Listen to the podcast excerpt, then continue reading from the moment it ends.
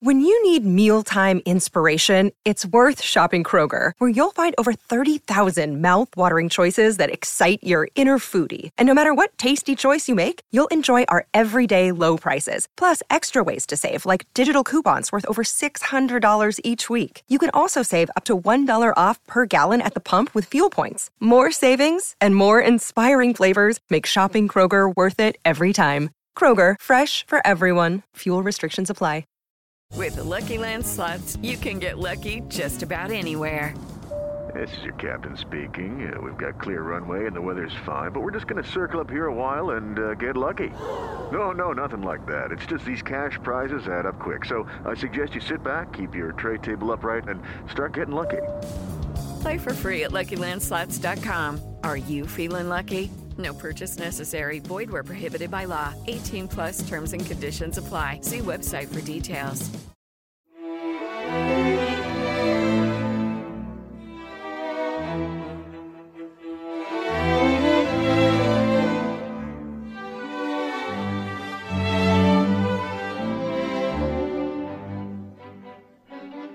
Welcome to Pax Britannica, the Scottish Revolution interview series. The Kirk, the Covenanters, and the Revolution with Dr. Chris Langley.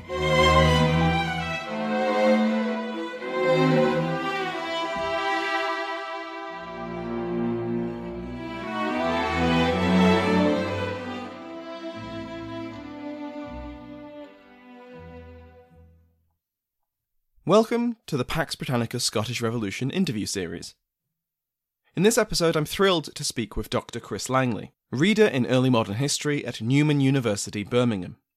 Dr. Langley has published multiple books and articles over the last few years, but of particular interest to this series is his work co editing The National Covenant in Scotland, 1638 to 1689, of which he also contributed a chapter.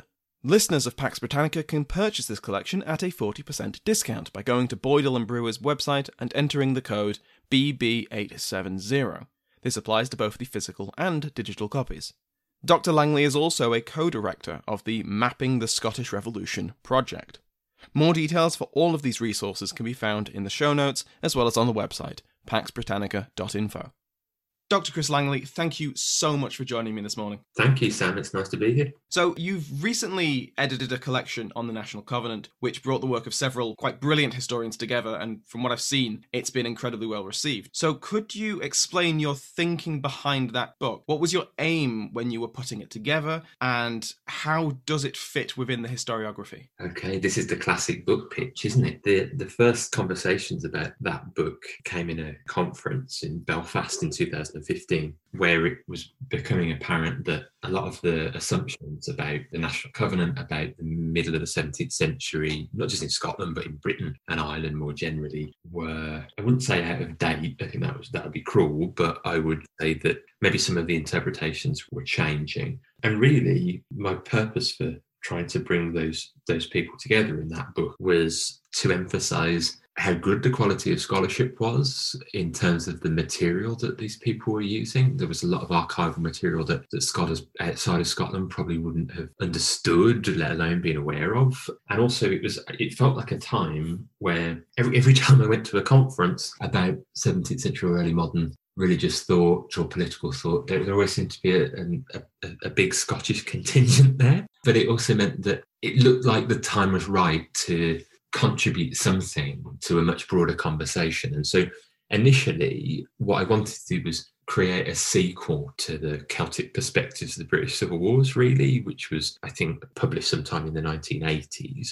And so I just thought that the scholarship on Scotland and Ireland in particular moved so so much since then that I, I wanted to provide some sort of corrective for that and actually even just as a, as a postscript even since that conference and that thought entered my head uh, in a pub of course the scholarship has moved on even since then. So really that that volume is a snapshot in time from from around 2015 16 and even if we produced it if we produced it today i think it would it would offer different insights so yeah it's just an, um, an effort to distill this this new range of scholarship and, and to showcase some of the really cool things that were happening especially in university graduate schools at the time that that weren't getting the the airing that I thought they should. I mean, in terms of the, the the historiography of this and where this fits in, this this idea of trying to move people's ideas of, of the national covenant away from some of the kind of um, outdoor preaching stereotypes, things like that. These these firebrands, of which there were many, by the way. Mm.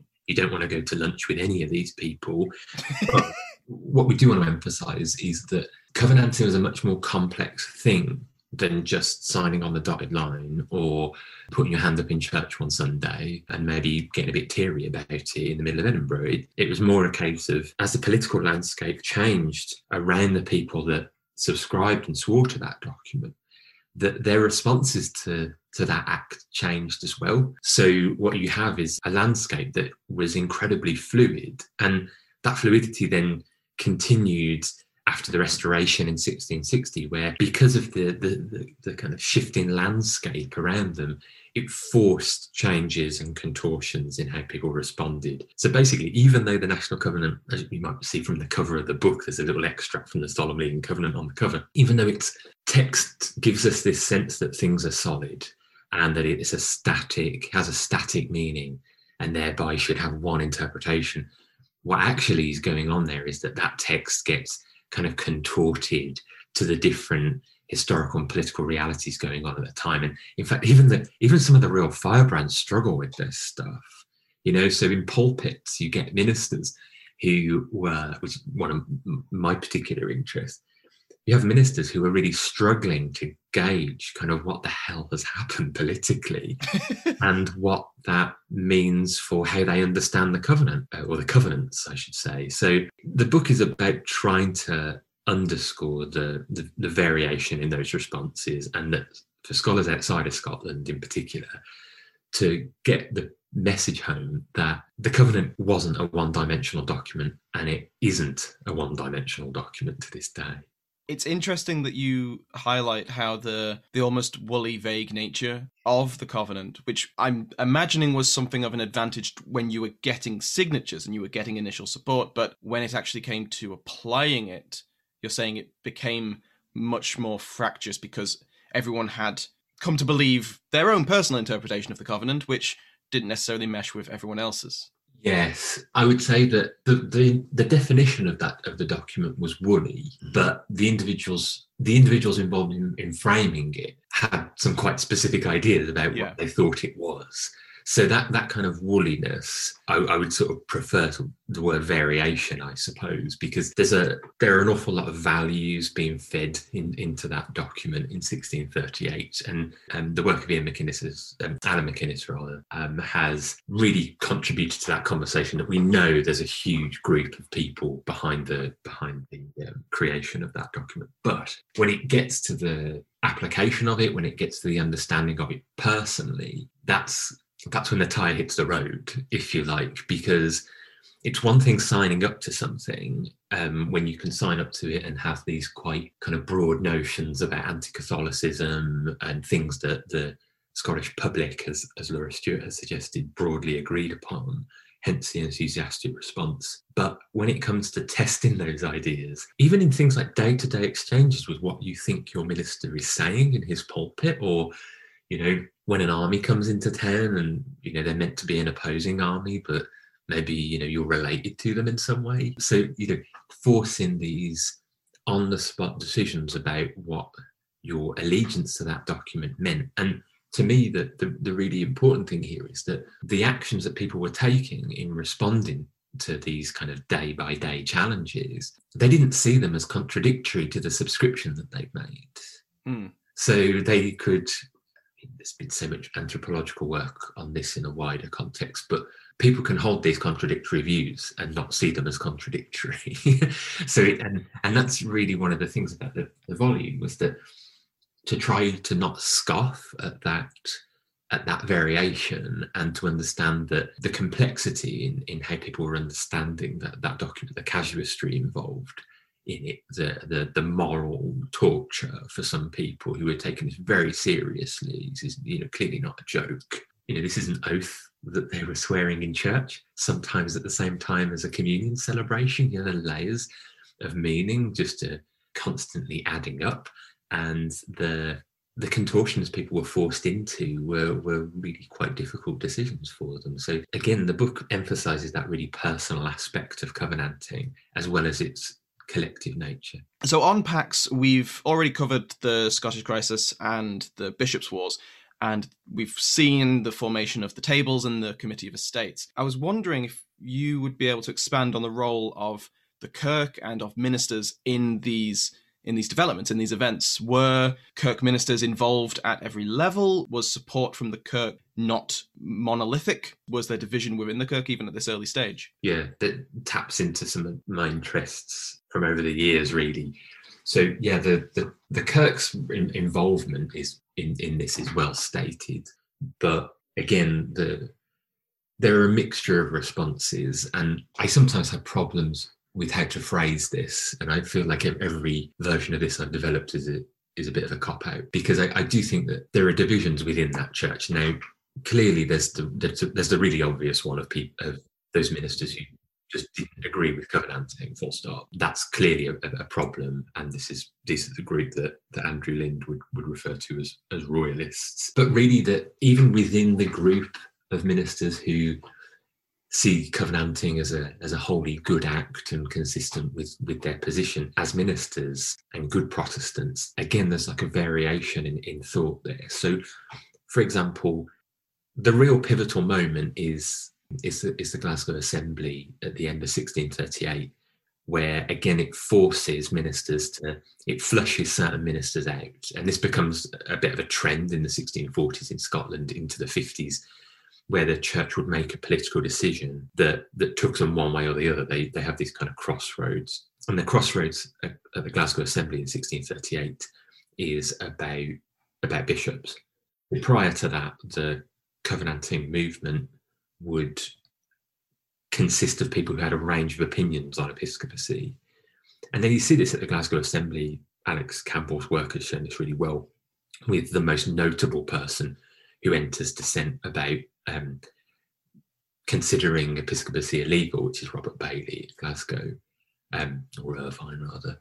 Um, but there are a whole group of other people, especially from Angus and the Mearns, who are at the Glasgow Assembly and clearly have scruples about um, saying no to episcopacy. Now, of course, keep in mind that a lot of these guys were had taken an episcopal oath earlier in their career. They'd been they'd been ordained by bishops. But also, there are others who saw bishops as totally consistent with, with the church. And so this this is all based upon a reading of Scottish Protestant history from the previous you know hundred years or so that suggested that you know maybe bishops were okay. Maybe you know what did Knox mean when he put superintendents in the church? Were they bishops? And what you end up with in, at the Glasgow Assembly is a really kind of choreographed argument about reading Scottish church history in a certain way to try to emphasize the fact that you know maybe bishops don't belong in it and the, the, the choreographed nature of what happens at the Glasgow Assembly with all these outbursts of emotion with people swearing the covenant swearing allegiance to the cause kind of galvanizes that quite extreme and, and radical agenda within the, within the assembly but it also pushes into the background some of those dissenting voices. In fact, when Hamilton Hamilton, the, the moderate um, the, the King's Commissioner at the Assembly walks out, a number of those ministers go with him. Mm. And this is and people regularly kind of skirt over that. So there's clearly concern within the church about to what extent can they reconcile episcopacy in the Scottish church. And then there are others who even though you, you might not refer to them as royalists, have issues with perhaps defying the king in a stronger way as they have done. And there are a lot of issues there. So at the strongest end of the spectrum, you have ministers saying that perhaps covenanting is a traitorous act. But there are others who just decide that they don't want to talk about it. And so they get a reader in their church or an assistant or a, a, psalm singer or someone. They just get somebody else to say the words for them. And this is kind of like this wiggle room for, well, how can I keep my job while kind of going with the wind is a, is a pretty common thing. And as the 1640s progresses and then into the 1650s, what you get is these moments where the church leaders decide that they're going to set traps it's culminating in 1648, where the the church leadership in the in the commission, the General Assembly decides that they're actually going to start punishing ministers who remain silent or ambiguous in their preaching about these about these political events. And so there's this tradition in Scottish preaching since since Knox in the 16th century where Scottish ministers will talk openly about politics. Now, in Geneva, that doesn't happen. it's like you get fished out really quickly in Geneva if you talk about politics. And the Covenanting thing sort of pushes that in a direction where the authorities start to almost attempt to force a uniformity in political thought out of the pulpit. And of course, that's all well and good on paper, but when it comes to you know actually preaching it out loud, discussing it with your parishioners, the edges are a little bit rougher than maybe the legislation suggests. So, yeah, the the divisions within the ministry are royalist covenanter, uh, fine, but also within those co- those guys who signed the covenant, and also the guys who are really enthusiastic about it. There's disagreement about what that means, what it means to be a covenanter, and what it means to be a good minister, and that permeates their day to day behaviour in all sorts of ways. That's really interesting. With the General Assembly in, in 1638, the reputation of it as sort of a, a, unanimous thing with the disagreements brushed over, is that the case with the later assemblies at, in 1639 and 40 and 41? Were these just as deceptively unanimous, or was there actual unanimity at this point? Yeah, it's a, it's a great question. The, the 39 assemblies, Uh, I, I, would argue, and we, we've said privately before, that it's a, an underrated assembly, I would suggest. And so 38, the, the Glasgow Assembly gets a lot of attention, and, and I'm guilty of that as, as, as much as anybody, as, as, sort of promulgating some of that attention. But it becomes 1638 becomes this hagiographical moment for the Scottish Church with future historians, in particular in the, in the 1800s, talking about this kind of tradition of covenanting in Scotland, and it was it was ever thus, and, and that sort of thing. Whereas we've obviously discussed that that lack of, of unanimity in, in areas in 1638, but it's it's really 1639 when you get well clearly the, the, the king and the covenanters are are staring at each other out and playing chicken with each other but it's it's really 1639 when you have the ratification of all of the acts that were quote passed at the Glasgow Assembly, and so the selection of, of the King's Commissioner in John Stewart, Earl of Traquair, is telling, really, in that that's obviously the royal commissioner, but Traquair's relationship with with the king and with the Covenanters is, is is an interesting one, and the fact that Traquair sort of signs away um, uh, he signs off on these acts. He signs away the king's right to do certain things, much to the king's disappointment. I would suggest is is a telling one, and it's this moment when, and I think Traquair sees the way the, the wind is is blowing. This is the, the moment when the Covenanters take control, and indeed, actually, what you start to see with depositions of ministers, so those ministers being removed from their posts because of political crimes or perceived political crimes. The majority of them aren't, aren't removed in 1638, they're removed in 1639. And they're removed in 1639 because effectively what happens is the, the Glasgow Declaration abolishing episcopacy is promulgated properly in Scotland at the start of 1639. and It gets out quickly. And then you start to get so okay, so we you have all of the orders with the bishops being removed, but you also get presbyteries taking it into their own hands to start judging ministers around them. And some of these guys were not, at least publicly, or rather in the records that we have, in the crosshairs in 1638. So they'd had a little bit of a chance to see people's reactions to the covenant in 1638 and the early part of 1639. And then in between the promulgation of the Glasgow Declaration um, and the um, 1639 General Assembly in August in Edinburgh, you get this moment where there's this kind of action taking place within presbyteries in Scotland. And effectively, what the August 1639 General Assembly does is it serves to rubber stamp what's happened in those presbyteries. And and then and then start taking it further. So effectively, what the 1639 Assembly does is it draws a line in the sand and says that's what uniformity is, and this is how you're going to judge it. And so it's a, it's a really big moment for for the Church of Scotland. And what you then get, and that this is incredibly telling, is that when the 1640 assembly happens, which is right at the height of the crisis in the Second Bishops' War, you know, you don't have many of the leading figures there because they're with the army uh, on the border. But you have this moment where there's no royal commissioner. So in 1638, you've got James Hamilton of Hamilton. In 1639, you've got Stewart of Traquair. And then in 1640, the king doesn't appoint anyone. And this is a really important moment because it suggests for the first time that, of course, the Covenanters can act with, with without the king's commissioner there. So even when they were acting without James Hamilton present in Glasgow at the end of 1639, they did it with the sort of tacit understanding that yes, they look out, they oversee the church, but also that well, he'd opened the meeting and he'd left kind of in error. Whereas in 1640, nobody turns up, nobody rocks up, and they just crack on. And so that's a, a, a really important moment where almost, you know, 1641, 1642, 1643 assemblies all have a royal commissioner. And then in 1644, there isn't one.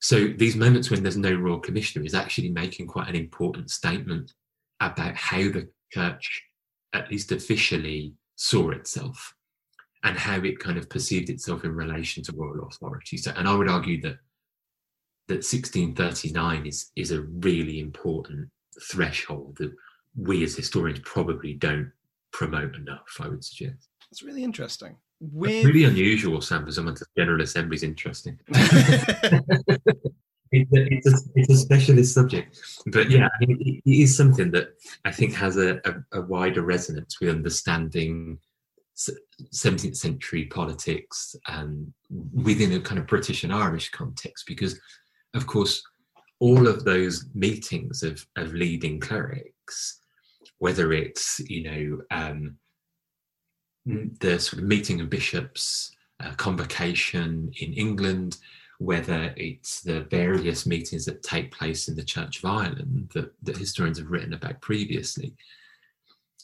they all say something about the church's respective relationships with, with the monarch.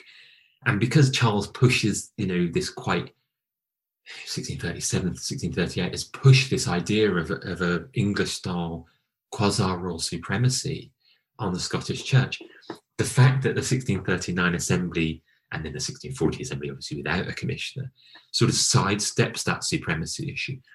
The really wonderful thing is they never really talk about it.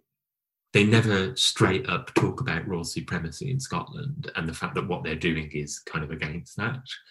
They, the, but the Assembly's actions offer those words to us, if you like. The, the, the, Assembly's actions are the text that we have to use to show that they're sending out a message about royal supremacy here.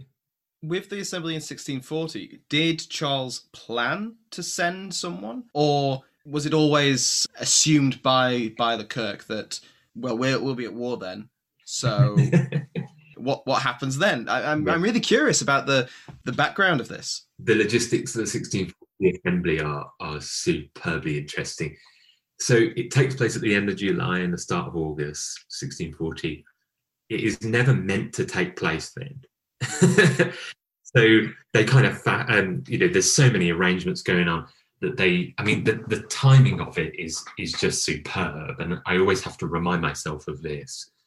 Um, so if you think about the timing of, of the 1640 assembly, it's the shortest assembly of the decade. And I don't know if that's if that's something to shout about or not, but it is telling because the assemblies tend to take a month to talk about things now, and these are huge logistical events. You know, like they complain in Glasgow in 1638 that there aren't enough hotels. You know, there aren't enough inns and taverns for for the minister to hang out in they have to. I mean, um, if you imagine um, um, a representative from every presbytery of Scotland, and oftentimes, I mean, sometimes they send three. They just send sort of backups. You know, it's like Victorian football. There's just guys running behind each other. you know, just in case he gets ill, or you know, I've got a private advisor coming with me or something. And then you've got the lay commissioners as well.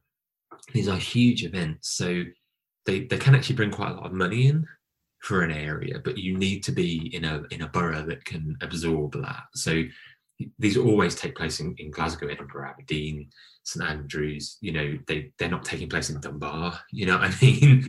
And that's no disrespect to, to Dunbar, but they're also not taking place in somewhere like Perth. So there are messages there, but in terms of the logistics of 1640, you get a, a, new moderator who is hugely experienced as a minister, um, but he he doesn't take uh, uh, the status of moderator again um, because a lot of the leading ministers, a lot of the what I might argue to be the leadership of the Kirk at that point, they, they were not in um, Aberdeen in 1640.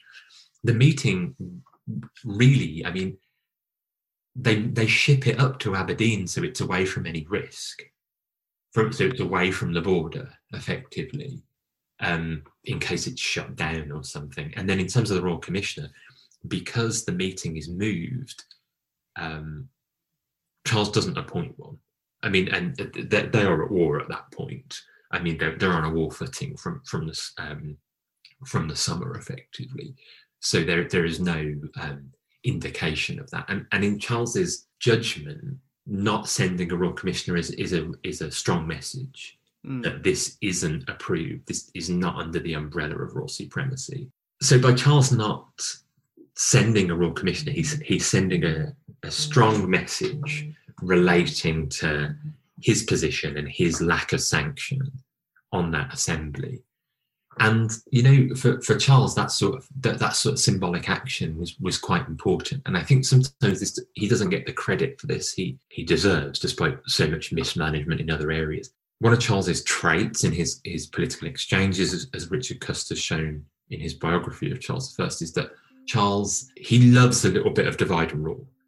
And when he's at Glasgow, he's trying divide and rule at the Glasgow Assembly. He, he tells Hamilton that.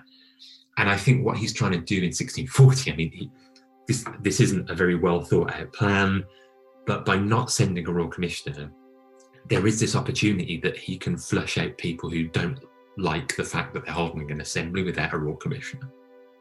So he, he does this all the time with things where he's trying to um, force those people who are kind of wavering or moderate. He always tries to go for the moderate middle and to try to to force them into a decision. Now, of course, at the same time that's happening, the church leadership is presenting questions for ministers and, and congregants in Scotland that are pushing them more in the extreme direction. So what you end up with is these crossroads where people are forced to make a choice and those choices become more murky the further in time they move. Now, but for the 1640 assembly, um, I mean, it lasts for about a week, you know, and keeping in mind, like the opening prayer, the closing prayer, the prayer at the start of the day, the prayer at the end of the day. I mean, they don't get a lot done. 40, um, and um, ultimately, I mean, the thing that I'm most interested in in, in 1640 is that they actually rubber stamp at the Aberdeen Assembly how future assemblies should behave. Um, so I think that it's an it's an important assembly in terms of the logistics of how people were meant to behave at, at future assemblies, but in terms of flushing out political opponents, um, drawing lines in the sand about political opinions, it's 1639 um, where they they really lay the groundwork for that. Hello, it is Ryan, and I was on a flight the other day playing one of my favorite social spin slot games on chumbacasino.com. I looked over the person sitting next to me, and you know what they were doing? They were also playing Chumba Casino. Coincidence? I think not. Everybody's loving having fun with it. Chumba Casino is home to hundreds of casino style games that you can play for free anytime, anywhere, even at 30,000 feet. So sign up now at chumbacasino.com to claim your free welcome bonus. That's chumbacasino.com and live the Chumba life. No purchase necessary. VGW, void, were prohibited by law. See terms and conditions 18 plus. I'm Jane Perlez, longtime foreign correspondent and former Beijing bureau chief for the New York Times. I've been a foreign correspondent in lots of places Somalia, Indonesia, Pakistan. but nowhere as important to the world as China. I mean, China is not dropping anti democratic paratroopers into Montana. But of course, we did see things like the weather balloon slash spy balloon riveting the whole country for a week. This is Face Off, an eight part series in which we'll take you behind the scenes to key moments in the tumultuous US China relationship. We'll speak with a diplomat, a spy, a tech reporter, a US admiral, even Yo Yo Ma. Plus, my pal and noted China historian Rana Mitter joins the conversation. We'll look at what's driving the two nations apart and explore whether anything can help bring them back together. Face Off launches April 9th. Hi, I'm Matt Albers, host of the Pirate History Podcast. The men and women of the golden age of piracy are some of the most infamous and often misunderstood characters in all of human history. You know their names Captain Morgan, Anne Bonny, Henry Avery, Mary Read, Captain Kidd, Blackbeard. But do you know their stories, their real stories? Every week over on the Pirate History Podcast, we explore the real lives of these pirates. We examine what made these pirates sail the high seas in search of plunder and adventure and revenge. The real stories are a lot more complex and a lot more interesting than the stories most of us have been told. If you'd like to hear the stories of the real men and women who went on the account and sailed under the black flag, join us on the Pirate History Podcast. In the second half of 1641, Charles visits Scotland, and uh, it it's an eventful visit. But how was he received by the Kirk during this visit? This is the first time he's been in Scotland since the early 1630s, and that went about as well as you might have expected. So I'm curious, like, did he get welcomed with open arms? Did this question of the royal supremacy come up again, or was it again quietly sidestepped? Yeah, so this is an opportunity for the Covenanters and the Covenanter leadership to prove their credentials, their loyal credentials, their bona fides. So there, I mean, there are there are rumours that there are some extreme individuals within the movement um, who are going in really radical directions, um, who who would be who would consider this a problem, would consider his visit a problem. But you know, they are very much a minority, and you can tell that they're a minority because their views are not uttered in record books. So actually, what you end up with is, at least in, in this in this part of the 1640s, you know, any kind of reflection on Charles, including during his visit here, they all emphasize loyalty. They all emphasize the fact that, you know, um, the church um, is totally loyal to him, that the individuals within the church aren't preaching against him. And, and his visit, almost perversely, offers the Covenanters an opportunity, especially some of the, the leading Covenanters, it offers them this, this window of opportunity to show that they are not seditious, to show that actually um, they're the moderates, you know, and uh, and so any kind of dissenting voices from that, any of the, the the real hotheads, will get into trouble for that. Now, and and this sort of thing isn't expressed. So this sort of links to to some of the stuff that I I'm interested in, in, in how people, how ministers behaved in assemblies, in that the Covenanters were obsessed with appearing moderate. And we think about them now through the lens of Cameronians, the killing times, and things like that in the later part of the 17th century. These real zealots, you know, dying for their faith.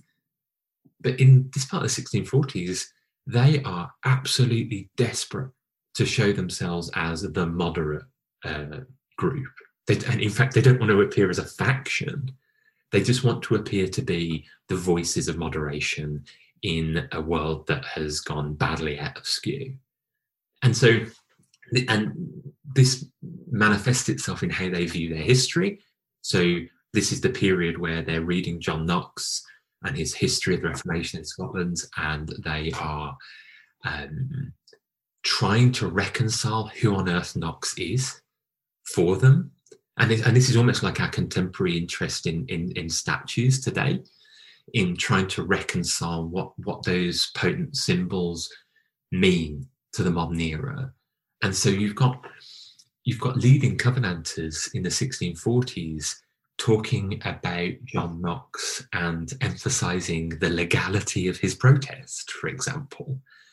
Um, and there's there's one example where you know they really then struggle when Knox talks about potentially overthrowing monarchs, you know, like that old thing. So what you end up with is there, there's there's a really almost outrageous exchange in print where you have an author saying or suggesting that all of those comments Knox made about um, uh, about removing monarchs, removing magistrates who aren't reformers, maybe Knox didn't even write that stuff. so what you end up with is, in, in the case of Knox, they come up with at least four different versions of John Knox because they they are trying to emphasize, look, this we're related to this guy, we're part of his lineage. Keep in mind as well that you have ministers still, um, you have ministers active in the 1640s who trace their lineage, their blood back to Knox. You know, there are people called John Knox in Midlothian who are related to John Knox. You know, um, you have his um, you have his relatives across um, sort of south of Forth, effectively, whether that's in Ayrshire or whether that's in East Lothian, and so they have to reconcile where they fit with this with this lineage of, of descent, effectively, and that's kind of a microcosm of this this bigger issue.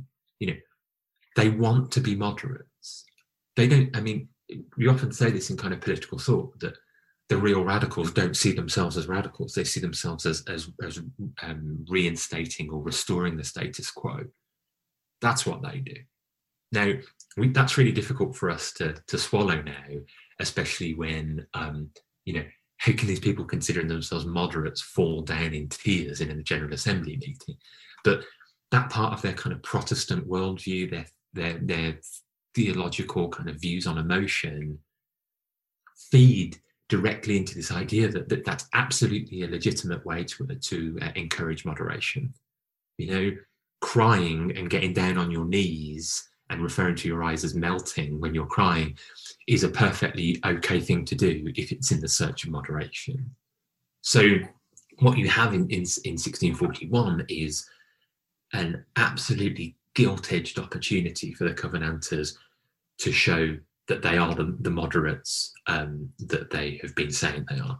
And just one last thing on this keep in mind that William Laud, when describing the 1638 General Assembly in Glasgow, referred to Alexander Henderson as the moderator without moderation, trying to kind of paint him as this zealot.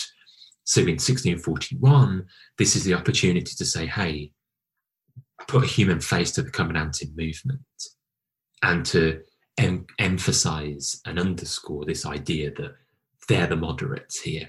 And it's people like Laud who are the zealots who have taken the king um, out of shape, if you like. So, yeah, it's a big opportunity, and you don't hear much dissent from that. Did this idea of moderation and this this belief that they were moderate, how long did that survive? Did it ever die? Was it constantly a part of the the covenanting movement? Well, I, I can speak for the, the middle of the century. I mean, there's mm. there's clearly some who you might say kind of revel in that radicalism and who who see themselves as outside the the establishment. But even within that, that that idea that covenanting generally, if you go back to the text, even though there's various ways of reading that text, the, the kernel of it is a, is about restoring a purity, restore and, and, and protecting a truth that the Scottish Church has within it somewhere, and that it just needs to be polished up. Now, the extent to which you're polishing up, the, the, the shape of your polishing up, that's the bit that's open to, to, to interpretation. But in the 1640s, um, the idea of moderation remains. And so, what, what you have with the Solemn League and Covenant, for example, in the middle of the 1640s, is that a number of people who were very, very happy and eager um, subscribers to the National Covenant in 38, 39, they see the subscription of the Solemn League and Covenant as a bit too radical. and they, they think that this is not the moderate course they want. And, and one of the reasons for this is that they, you know, they, they they're not seeing this as a what, what's it sometimes called as a, a marriage of convenience or a pragmatic relationship. You know, there are some ministers in the church who don't give a monkeys about that. There are there are some ministers in the Scottish church who think that aligning with the independents in England, the schismatics as they're calling them, is a deeply problematic act that is too radical. And so those guys start to be removed from the church effectively. And then and then again in the later 1640s when there's a an agreement with with sort of pseudo royalists in Scotland in the engagement, Christmas 1647 into 1648, again it forces this moment of reckoning of well, how are we meant to band up with these royalists when you know we've been fighting them? Or how am I not meant to band together with them when they're my brothers? So there's this huge kind of jostling for position, but in all of that, I think the question of moderation is, is a really interesting kind of lens through which you can look at this because what you have here is people making these decisions, especially ministers, who are trying to thread a needle. And, and that needle obviously moves for each individual, but that, that needle is bounded oftentimes by the idea of moderation because they are terrified of being the radical. And in Scotland, in particular, Scott Spurlock has shown this really, really well recently in his work. The Scottish Church was broadly obsessed with the idea of a national church. The idea of, of schism, the idea of a, of a separate rival church emerging, scares people deeply in Scotland. Um, so what you end up with is even in the 1650s, when the church hemorrhages, you get the guys who split away from the church saying, "Well, but we haven't really split. You know, we're just we're just trying to fix it." And they are at pains to suggest that they are not separatists because all of their reading of biblical history, all of their reading of um, Anabaptism in 16th century um, continental Europe, all suggest to them that separatism is a bad thing sorry to, to use the 1066 and all that. Saying separatism is a bad thing capital b capital t. So the scottish church is very interested in that idea of of one national church. There is a, a, a church in scotland. Um, and this idea of moderation really plays into that that you don't want to be a separatist. It's not just about it's not just putting lipstick on a pig. It's not suggesting that oh this is all for this is window dressing this is for show it's actually that you know they genuinely believe that separatism is a problem, and therefore the way to prevent that separatism is through moderation and restraint. And this comes to a head in, in 1648 when the, the, the church has a serious split over this. And the Commission of the General Assembly tries to frame its opposition to the engagement in 1647 48 as a way of um, navigating perilous waters with rocks on either side. That is the phrasing that they usually come out with because they know they're trying to thread this needle and they know it's difficult. And sometimes I think by the time you get to the late 1640s, some of them are starting to realize what an outrageous way of behaving this is. that you have to keep shifting your kind of moral compass. And they it starts to become a problem when you have to make a public declaration of that because you, they know that they're going to have parishioners point at them from from the stalls or the pews saying well two years ago you said this you know? And so this emphasis on, on moderation does continue but it's squeezed in ways that make people very very uncomfortable. So just to finish off and keeping in mind our recent focus on the idea of remaining a moderate. In your view, was there a Scottish Revolution? We're going to need a bigger boat. yeah, yeah, I think there was. I, I, I always come back to a conversation that I had as an undergraduate, um, where I, and maybe people who know me have heard this story loads of times. I'm, re- I'm really sorry if they're listening, but I remember a conversation as an undergraduate I had with with my supervisor, and um, I was trying to be contrary and explain why there wasn't a, a, revolution in England in the middle of the 17th century. And he turned around to me and he said, they cut the guy's head off, and that was sort of it. Now, that weird the conversation now. In a Scottish context, obviously, they don't subscribe to a, a warrant um, to, to execute the king. There are these kind of these emphases on, on loyalty. But you know, revolutions are, are, described by people after the event, and um, we have different criteria from those at the time. And while I'm not suggesting that those those emphases on, on moderation were feigned, they weren't. They they clearly believed them. They believed what they were doing. I think this constant asking of questions about, well, where do you stand now? Where do you stand on this changing issue? What you have is this this hill that they all start going down, this snowball effect. And the more and more they're asked about, well, what what's your stance on it? You know, declare where you are now, tell everyone, swear on this, you know, all these quite traditional acts, you know, declarations, proclamations, and, and oaths uh, have, have much longer histories in, in, in, in Scotland uh, in particular. But every time they ask one of those questions, you know, the temperature goes up a little bit. And ultimately, by the time, despite what happens in the 1660s, where, you know, there are revocations and um, acts of oblivion um, on what's happened between 1638 and 1660.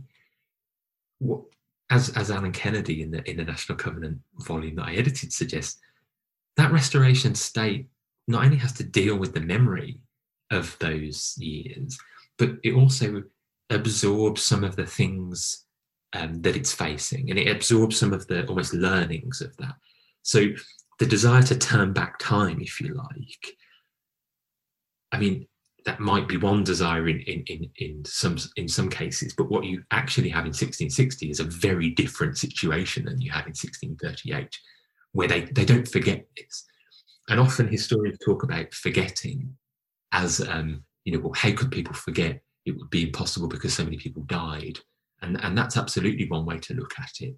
But in terms of people being made to declare their political allegiances very publicly in this period is something that they don't turn the clock back on. And in these kind of like um, this squaring up to the state, the squaring up to political authority, that doesn't change either. So what what you've got here is I've argued this before. There's a deep continuity in some of the practices in terms of religion that go on people use those as a, as a form of kind of comfort, I suppose, and a touchstone. Parochial discipline doesn't change that much um, across this period. But overall, I mean, yeah, the, the changes that, that accumulate over this, this 22 year period are revolutionary. Um, now, we can pick up the weed, go into the weeds on, on what that means, on what the word revolution means, but I mean, this is this is 22 years of turbocharging political thought that they cannot take back. And I would argue, as Allan Kennedy does, uh, probably better than, than I would, that they, in some cases, they don't want to turn back everything. They don't want to turn back um, all of those changes. And one might argue that they know they can't. The early modern state knows its limitations. And so what you end up with in 1660 is you know, a period where they are still living with the consequences of what's happened for those previous 22 years. So, in short, yes, this is a revolution. What a brilliant answer to end on. Thank you so much for coming on, Chris. This has been super, super interesting. Thanks for inviting me, Sam, and uh, I'm, I'm pleased you found it interesting, even the bit about assemblies.